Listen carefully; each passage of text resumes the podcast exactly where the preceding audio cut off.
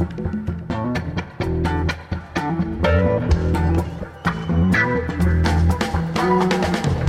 The Nation magazine, this is Start Making Sense. I'm Jon Wiener. Later in the show, from the archives, one of our favorite segments talking about a trek in the Himalayas. We spoke with Pico Iyer about Peter Matthiessen's exploration of suffering, impermanence, and beauty in his classic book, The Snow Leopard.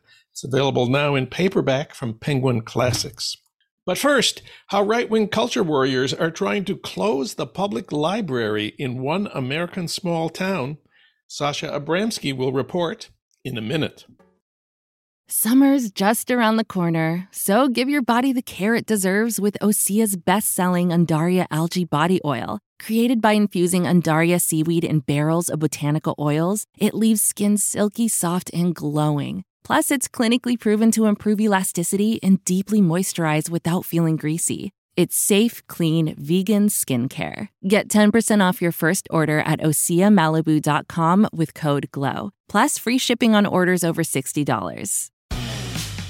For the ones who work hard to ensure their crew can always go the extra mile, and the ones who get in early so everyone can go home on time, there's Grainger offering professional grade supplies backed by product experts so you can quickly and easily find what you need. Plus, you can count on access to a committed team ready to go the extra mile for you. Call, clickgrainger.com, or just stop by.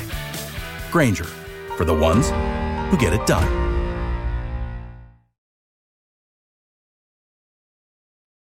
Public libraries are often wonderful places, but they've become targets of right wing attack in the culture war. For that story, we turn to Sasha Abramsky. Of course, he writes regularly for The Nation. His work has also appeared in The Atlantic, The Village Voice, and Rolling Stone. He's written many books, including The American Way of Poverty and The House of 20,000 Books. His new cover story for The Nation is titled The Small Town Library That Became a Culture War Battleground. We reached him today at home in Sacramento. Sasha Abramsky, welcome back. It's good to be on, Jon. Libraries. They're often indispensable places for lots of people. They're not just repositories of books. In a lot of poorer neighborhoods, they're often the nicest and the safest place a kid or a family can go. Kids can get help with homework. They and their families can use the computer. People can learn English. They can get help with official documents, immigration and citizenship, unemployment and social security. I'm reading here from the Los Angeles Public Library website, but lots of public libraries do this sort of thing. And there's one other thing it's all free, it's for everybody, provided by the city or county. It's like an island of socialism in the middle of dog eat dog capitalist America. One friend told me if you want to find the socialist in Fargo, go to the library. And of course, libraries also have books, including children's books. And those are the books that have become the targets of attack by Republican culture warriors. For example, attacks on the library and the librarians in Dayton, Washington. That's what you wrote about for The Nation. First of all, where is Dayton and how did this all start? Dayton's a tiny little community in the southeast corner of Washington state. It's about as far from any of the big cities um, in the region as you can get. Um, it's about a four and a half, five hour drive east of Portland, Oregon. It's about a four hour drive from Boise, Idaho. It's kind of in the middle of nowhere. Got a few thousand people, and it's got this lovely library. It's a New Deal era library. It was built in the 1930s after a huge amount of fundraising in the community. It's had this really good run for 75 years. But as you said, now it's under attack by a sort of group of cultural warriors who don't like the content of some of the books and have reached for a sort of nuclear option of shutting down the entire library or trying to shut down the entire library. Now, I understand from your piece that the attacks on the library in Dayton, Washington are part of a national campaign inspired by an organization called Moms for Liberty. What is Moms for Liberty and how big is it? So, Moms for Liberty started in 2021 in Florida, and it grew out of parents' rights movements around the pandemic, essentially. People who didn't want their kids out of school, people who didn't want their kids to be vaccinated, people who didn't want to have to wear masks, and so on. And it's morphed and grown over the last two, three years. And so now it's this organization with hundreds of chapters around the country, and it's very influential in school board elections. And the Republican Party presidential hopefuls sort of make a sort of homage to the Moms for Liberty, going to attend their conferences and so on. And it's more from being just about the pandemic to being about the sort of great cultural war issues of the moment around race and around gender and around sexuality. So basically, what they do is they go around looking for quote unquote offensive books that talk about issues of sexuality to young kids and talk about issues of race in a critical way. And then they highlight these books and they go after the libraries and the librarians and they work to get those books removed from the bookshelves or marginalized by being sort of put out of reach of children in, in the libraries. And more nefariously, I mean, it's one thing to have a debate over the books, but more nefariously, these um, anti-library groups have morphed into really personalized attacks against librarians. They accuse um, school librarians and public librarians of being pedophiles or of grooming children. They use this very loaded, very um, guaranteed to stoke outrage kind of language. And that's what I found fascinating in Dayton, that it's this little community with a ginned up culture war, basically. It's got a few books in the library that talk about sexuality, that deal with issues of transsexual uh, identity in particular. And those books have caused such a brouhaha that you now have this organization. It's led by a young woman called Jessica Ruffcorn. You now have this organization of locals that, as I said, it reached for the nuclear option. They basically said, look, if you're not going to remove these books, we're going to try and put forward a citizen initiative to be voted on to defund the entire library district. This is extraordinary. Imagine having the sort of hubris to think that you have the right to shut down your community's library simply because it's stocking books that you view to be a little bit offensive. In your piece, you point out that there are forces on the left that also target uh, some books and some authors. Uh, some authors are accused of cultural appropriation or ethnic stereotyping or other offenses. But you say there's a difference between the left efforts to target and ban some books and what the right has been doing. What is the difference? Yeah, well, let, let me be absolutely sort of upfront on this. I have no truck with book banning. I don't care whether it comes from the left wing or the right wing. It's misguided, it's bigoted, and it impoverishes us culturally. We shouldn't be a community that's so fragile that if we don't like a book, our immediate solution is to ban that book or to cancel the author. So I'm not in any way, shape, or form defending left wing book banning. I, th- I, think it's just as toxic as right wing book banning. But I do think there's a structural difference. And the structural difference is that the Democratic Party as a whole has not bought into book bans, whereas the Republican Party as a whole now is using this to whip up an electoral base. So when you have an entire major political party that is on board with the project of banning books or limiting what can be taught in schools, you look at the way in which the um, curricula has been restricted in Florida and in various other states. That's a whole different ballgame. And so that's why I think that when the right goes after books at the moment in America, it's far more dangerous than when the left goes after books. So there is another difference as well. Generally, when the left goes after books, it's because those books contain fairly inflammatory racial language. That that's that's been the major provocation leading to book banning efforts on the left. Now, I don't think those books should be banned, but I do think there's a difference between being offended by racial language and in the right wing's case, just being uh, offended by marginalized communities. So the right has gone after deeply vulnerable, deeply marginalized communities the transgendered community, the teenage gay community. They've gone after racial minorities. They've gone after basically not groups with influence, but groups already on the margins. Now, that's the quintessential definition of a bully. When a strong person or a strong group goes after a weak person or a weak group, that's bullying.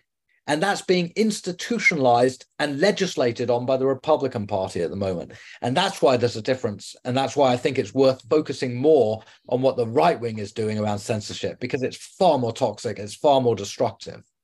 So tell me a little bit about the people who are leading this effort, first of all, to censor and now to close the libraries in this one little town in eastern Washington. Who are the people? It's a small group of people religiously motivated on the whole. It's led by a woman called Jessica Ruffcorn, who actually worked in a library in the recent past. She's a young mother. She volunteers for the Little League. She's, you know, perfectly pleasant. I met her on the, the stoop of her house and we talked for a while. She's perfectly pleasant when you have that conversation, except when you start talking about the idea of book banning. And suddenly you have this absolutely no compromise approach to book banning that, you know, is unfathomable to me. And Jessica Ruffcorn and her um, group of um, fellow book banners have ginned up this sort of manufactured crisis. They they identified a handful of books that um, were fairly sexually explicit, not in a titillating way. There was nothing pornographic about it, but they were sexually explicit in an educational way. And they looked at these books and they said they were inappropriate for children.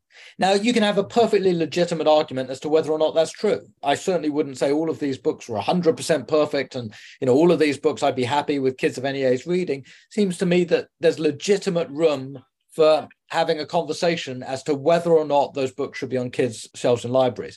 But it's one thing to have that debate internally. It's another thing to say, well, unless you agree with our demands to move these books, we're going to try and shut down the library. That's when you sort of end up in a deeply authoritarian moment. And that's what we're seeing. We're seeing it in Idaho as well, uh, just across the state line in Meridian, Idaho, and a few other places. We're seeing it in Michigan. We're seeing it in a handful of places around the country now. This notion that libraries are the enemy and that librarians are the enemy, and that we are so vulnerable to books on library shelves that our default response has to be to close down the library. And so I think you know you asked who these who these people are. They start from a place of you know a legitimate debating point around what sorts of books should be in libraries, but they finish in this absolutely authoritarian position about defunding libraries and shutting down the choice of other people as to what books they should or shouldn't be able to access. This little town, of course, has a library board that governs the library. Who's on the library board? I assume these are college grads and professionals the chair of the library board is a very interesting guy called Jay Ball, and he's a mechanic, an auto mechanic. He runs a car repair store in um, Dayton, and he's a lovely guy. And he's been reading books his whole life, and he loves library culture, and he's absolutely committed to the principles of free speech and free expression. So Jay Ball, of course, has also aroused the wrath of the pro-censorship movement because he said, "Look, it's not a matter of left wing, right wing. This is just a matter of freedom of access to information." And he stood firm and he supported the librarian. Um, to me, this is what libraries are about. They're not about elites, they're about ordinary people who realize the importance of knowledge and realize the importance of a free spread of ideas. Um, and someone like Jay Ball to me is, you know, a really important figure in a story like this. It's, it's, it's what I love doing when I'm doing my journalism. You know, this nonsense, this absolute nonsense that libraries are the purview of an intellectual elite. They're not. Libraries are a democratizing force.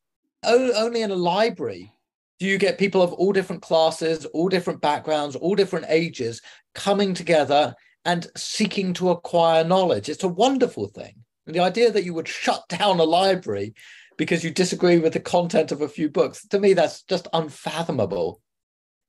You met a fascinating person in this little town of 5,000 people, Regina Weldert. Tell us about her. So, Regina Weldert is a transgendered woman in her 70s. And she had been, I believe, a fisheries scientist and then retired and in her 60s transitioned and was now running a coffee roasting company in this little town of Dayton. And Regina Weldert said to me, Look, I've never had trouble. Nobody's attacked me for my identity before in Dayton. In fact, she said, I've had more trouble when I go to the big cities like Seattle, where people hmm. heckle me and insult me. But then she said, Now I feel scared because suddenly there's this cultural war going on in Dayton, and suddenly intolerance is bubbling up to the surface. And Regina Weldert said to me, Well, look, if you marginalize the voices of people like me, she said, or if you marginalize the voices of young people exploring their sexual identity or their gender identity, what you do is you push people into the closet, people who are already marginalized, already psychologically vulnerable, already at risk for abuse, already at risk for homelessness, all the things that transgendered youth are disproportionately at risk of and you make it more likely if you invisibilize them you make it more likely that at the end of the day they're going to be bad outcomes that you know psychologically bad things are going to happen or that they're going to end up on the streets with no resources to help them and so regina weldert said look I'm in my 70s, but I've got to fight against the censorship movement because it's trying to invisibilize people like me, she said. I think there's this sort of concept that, you know, all the issues around gender identity and sexual identity, that that's a big city thing. Well, it's absolutely not true. You can go to any small town, any small community, anywhere in this country. And if you look, you're going to find people exploring those same issues about who they are and how they want to portray themselves to the world. It's not a big town, small town thing but I think there's this idea among conservatives, among hyper conservatives in a place like Dayton. There's this idea that, you know, if we can just get rid of a few books, everything's going to go back to the 1950s and everything's going to be easy to understand again. That's absolutely nonsense. You know, you can get rid of those books, but life is going to be just as complicated and just as messy and just as ambiguous today as it was yesterday. We've just made it harder on already vulnerable people. One of the people they made it harder on was the librarian of their town, Todd Vanderbark. What happened to him? He had been attacked again and again and again for defending the sort of right of the library to pick and choose books. And he'd been called a groomer, he'd been called a paedophile, he'd had sort of violent threats against him online. Um, he'd been told he should be in prison, he should be in jail, he'd been heckled at public meetings and he stood firm. He stood firm for over a year of this conflict, and he made sure the library still had those books. At the end of the day, though, he had enough. And a few months ago, earlier this summer, he packed up and left. He accepted a job somewhere else. He said, I've, I've done it. I've done everything I can here. I, I don't want any more of this. And he left Dayton. And he said to me, look, frankly, I've got real, no real interest in going back to Dayton. And I felt terribly sad about this because this was someone who had stood firm. And he had, you know, faced some really quite gruesome personal insults for standing firm. But at the end of the day, he just felt it was too much. And I think this is the danger that, you know, even if groups don't succeed in defunding libraries, and it's quite likely that that initiative will, you know, be defeated in November, because even conservatives in Dayton, many of them are very uncomfortable with getting rid of their library. But even if the library remains in place, at the end of the day, the librarian was driven out of office, and the interim director who came in and succeeded him immediately moved some of those books that had sort of created such a furore, immediately moved some of those books away from the kids section. Well, that's bowing to pressure from, you know, a really authoritarian, intimidatory movement. And that's an ugly harbinger of what's to come. And I think that that's, you know, that's a real risk that you go around the country from place to place to place. And as these censorship wars heat up, even if they don't formally work, they create enough soft pressure that librarians say, you know what, this isn't worth it let me compromise on free speech just a little bit. Let me bow to these demands just a little bit. And that's a really slippery slope. One last thing. What was it like for you to go to this small town in rural Washington and talk to these far right wing activists whose actions you find so reprehensible? Yeah, I find it fascinating. And I've spent quite a lot of the last few years doing this kind of reporting where I find these movements and these communities and I go in and I talk to a lot of people. You know, this is to me what makes journalism worthwhile. It's okay to just talk to people that you agree with, but it's boring. It's far more interesting and far more productive, and it's far more honest intellectually to talk to people from an array of different backgrounds. And it helps you understand where we are. I mean, look, if you want to understand where America is in 2023, if you want to understand the potency of these culture war issues, uh, look, if you want to understand why Donald Trump is still electorally competitive despite facing 640 something years in prison, if you want to understand all of those things, you've got to understand these kind of cultural war conflicts that are going on. So, you know, I, lo- I love going to these places. I, I but surely, but surely they see you as, you know, the enemy. You know, it depends. I mean, I have a lot of times people saying, I'm not going to talk to you. I mean, Jessica Ruffcorn originally said to me, I'm not going to talk to you. And I persisted and I just kept asking questions and I kept talking. And, you know, if you talk long enough and if you show an interest in what people are saying, people will talk to you. Not everybody. You can have some people who just will not talk to the media, come what may. But you can have a lot of people who, after a while, do. One of the things that sort of has increasingly struck me as being important about this moment is the dangerousness of our levels of polarization. That we are so sort of confined to our own echo chambers and we're so willing and able to see a political opponent as the enemy. And that's really dangerous. You know, we live in a democracy and we've got to have an ability to, you know, at least have some conversations across ideological divides. So, no, I don't agree with these censorship movements. I think they're really dangerous. And I profoundly hope that these they don't succeed. But I think it's really important to talk with people who do buy into those movements and try and understand where they're coming from. Sasha Abramsky. His article for The Nation, The Small Town Library That Became a Culture War Battleground, is the cover story in the magazine this week. It's in depth reporting at its best. You can read it online at thenation.com. Sasha, thank you for your work on this, and thanks for ah. talking with us today. Jon, I always love talking with you. It's a pleasure.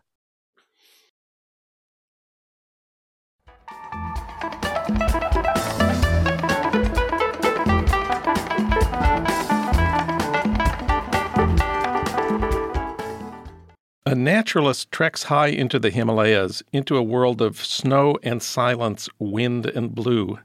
The book about that trek, called The Snow Leopard, has become a classic, and the author Peter Matthiessen is one of our greatest writers. Now, that book is being reissued by Penguin Classics with a wonderful new introduction by Pico Iyer. He is the author of many books. He's written about Tibet for The New Yorker, The New York Review, and The New York Times. And now he has his own new book out. It's called The Open Road The Global Journey of the 14th Dalai Lama. Pico Iyer, welcome back. Thank you. It's nice to be here, Jon. Well, who was Peter Matthiessen when he went into the Himalayas in 1973, and what was he looking for?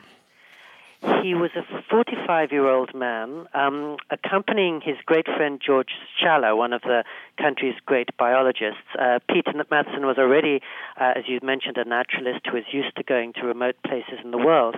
But I think the two things that really animate this journey are first that uh, his young wife had just begun to introduce him to Zen Buddhism, and he was beginning to think about what lies behind our thoughts and what lies behind our words. And secondly, uh, that young wife uh, had just died of cancer uh, a few months before. So even as he's going on this trip, um, to ostensibly to look for the um, the mating habits of the blue sheep in the Himalaya, and also hoping to spot the famously rare and elusive snow leopard. I think what he's really carrying uh, along with him are his dawning understandings about Buddhism and his haunted memory of his young wife's recent death. And the place he went to, I even now have don't know anything about it. Inner Inner Dolpo. What what was Inner Dolpo in 1973? No, you're right. I mean, I've spent a lot of time around the Himalayas, and I've barely heard of it, and certainly never met anyone else who, who's been there. It's a very very remote area, um, almost unvisited to this day uh, by people. So in that sense, it's probably similar today to the way it was in 1973. So it's really just uh, these two uh, from New York and their Sherpas. Uh, and uh, the huge snow mountains and wildness and emptiness all around them. So you have visited uh, some of the high plateaus of the Himalayas. W- what are they like? What do you see there? Uh, they're they're as as exalting and magical. I almost say to my shame, uh, as you would expect. I remember the first time I went to Tibet was in 1985, and I was a writer on world affairs for Time magazine. So I was really determined not to be enchanted. You know, I was I was a hard-nosed kid, you know, worldly wise reporter as I saw it, and I was determined not to be um, not to be taken in by the images of Tibet that transfix us all. But almost my first day in Lhasa, I remember climbing up to, to a mountain, uh, or rather, actually to the Potala Palace in the shadow of the snow caps, and just step, stepping out on terraces under this intense cobalt sky uh, with shafts of sunlight coming into these little dusty rooms where monks were muttering their prayers. And I really felt carried out of the world I knew and carried out of the self I knew, actually. And I think it's got to do something with the thin air and the high environment, probably culture shock, probably jet lag too. But it's, it's a strikingly powerful and transporting area. So you've written a, a, new introduction to Peter Matthiessen's classic book, The Snow Leopard, and in that piece you quote uh, Thoreau, who in the conclusion to Walden wrote a very fam- now famous sentence It is not worthwhile to go round the world to count the cats in Zanzibar. uh, I'm sure Peter Matthiessen is familiar with that uh, uh, uh sentence. Uh, why did he go round the world to count the cats in Inner Dolpo? Well, I think part of the uniqueness of Peter Matthiessen, which is also the uniqueness of this book, is that he's, on the one hand, a very, very serious naturalist whose first book was Wildlife in America, and who genuinely does have a scientific curiosity about species and um, and places that he's never seen before. At the other, on the other hand, he's also a novelist, and so he's interested in the inner nature, in the invisible nature, in what takes place inside us. And so I think he went on the journey as a naturalist, thinking this was a rare chance to see a part of the globe he'd never seen and uh, creatures that he would never see otherwise. And yet, as he took that first step, he also realized that he was going to go into those places in himself that perhaps he'd always shy away from at home. And, and to go back to your last question, I think the most striking thing for me about the Himalayas is it's it's it's very barren and it's very sparse, and you lose all sense of complication and distraction, and you're really returned to yourself up in those high mountains, especially where he was, because that was very obscure. And there's nowhere to hide. You have to look head on at your anger, your fear, your pain, and I think that's one thing that he knew that he would get to do when he when he went on the trip. Well, today, of course, there's a lot of uh, organized uh, hiking um, in the Himalayas. And uh, hikers today, of course, make sure they have the, the very best high tech hiking boots. There's a lot of cult boots now. Uh, is that what Peter Matthiessen did? No, you know he's he's a very um, he likes roughness and he likes difficulty and he likes challenge. I think um, so. Although he had this group of porters, Sherpas, that were helping them along on this trip. Interestingly, one of these Sherpas he regards almost as a demon. Uh, and the trip is into the opposite of comfort and the opposite of security, which I think is exactly what appealed to him as a Zen student and later um, somebody who was ordained as, as a Zen priest. And I know, you know, like many of us, I've read this book five, six times, I think, since since it came out, and each time it changes and grows as I do.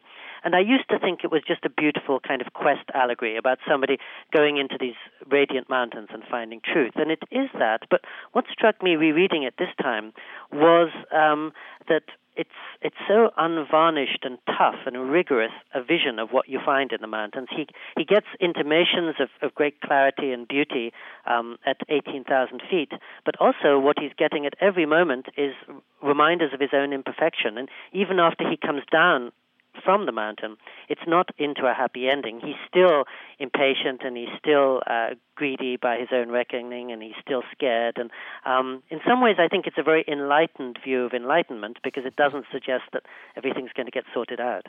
We're speaking with Pico Iyer. He's written the introduction to a new edition of uh, Peter Matthiessen's classic, The Snow Leopard. It's being published by Penguin Classics this month.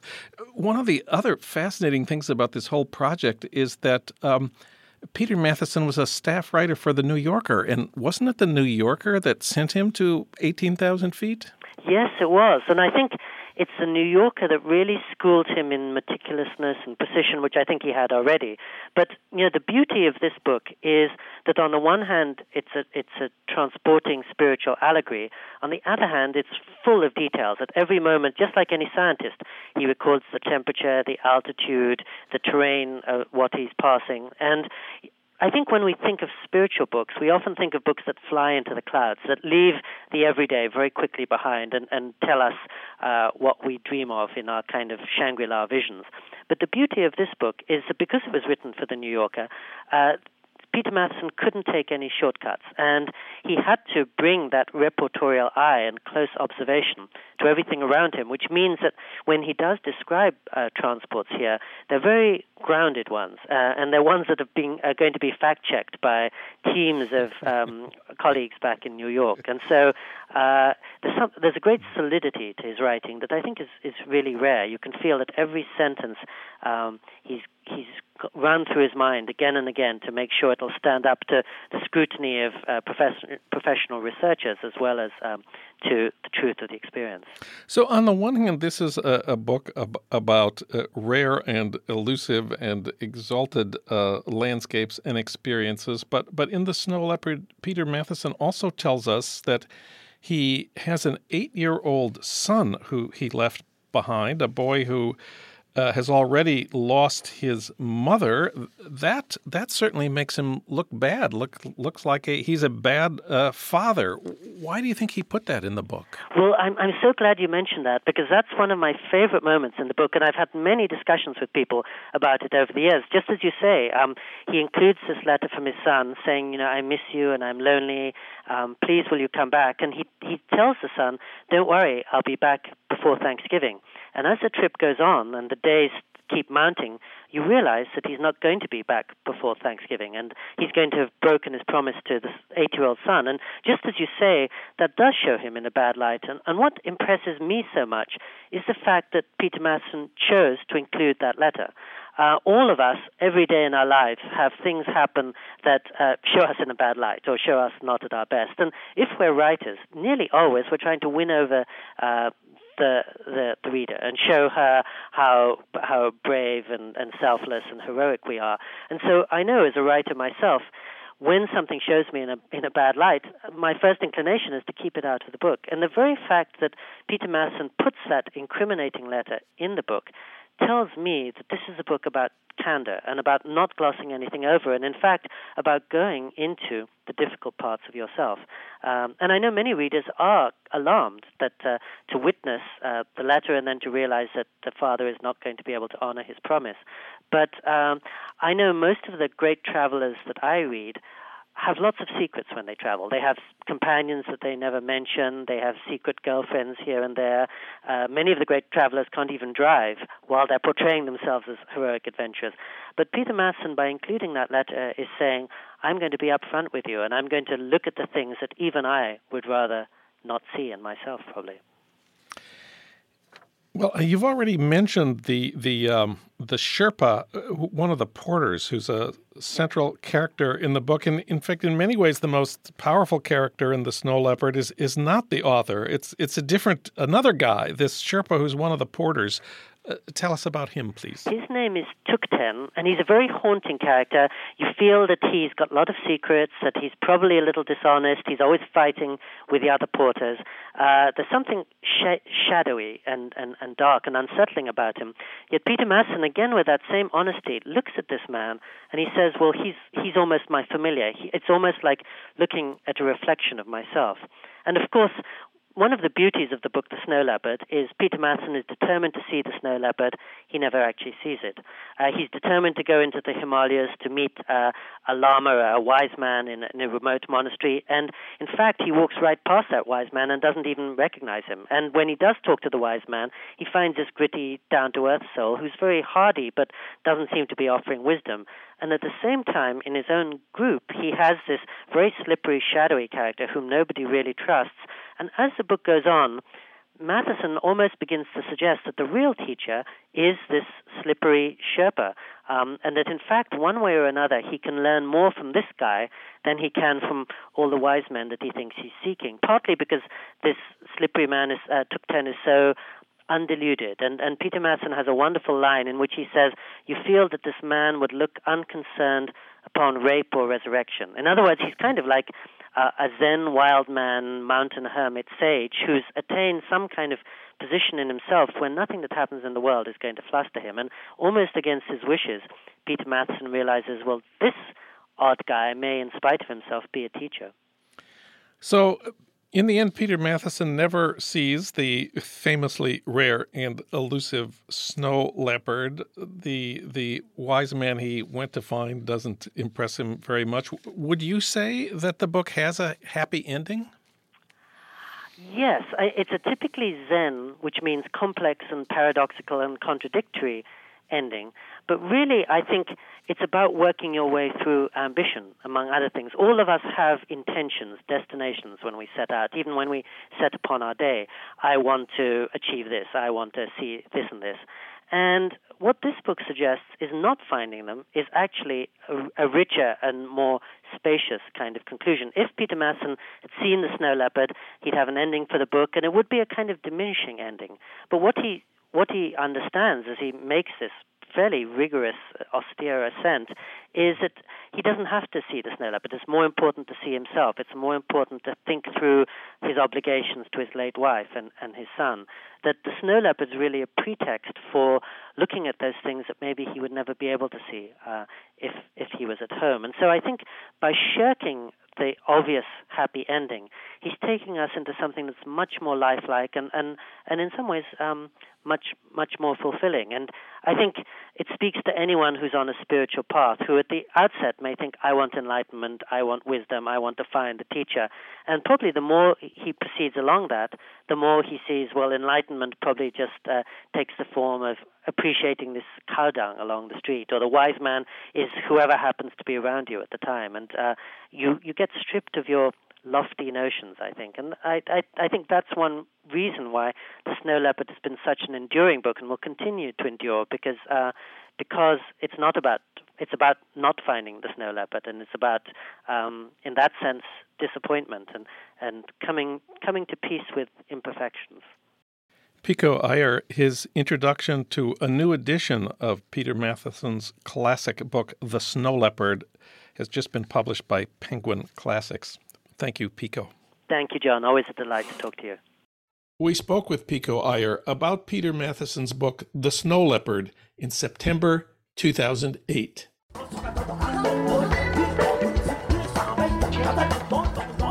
Start Making Sense, a podcast from The Nation magazine, is co produced by the LA Review of Books and recorded in Los Angeles at our Blythe Avenue studios. Renee Reynolds is our associate producer. Alan Minsky is our producer. Ludwig Hurtado is our executive producer. D.D. Guttenplan is editor of The Nation. Bhaskar Sunkara is president of The Nation. And Katrina vanden Heuvel is publisher and editorial director of The Nation. Our theme music is from Barcelona Afrobeat, licensed by Creative Commons. You can find out more about Start Making Sense at thenation.com and subscribe to Start Making Sense on Apple Podcasts or wherever you get your podcasts. I'm Jon Wiener. Thanks for listening.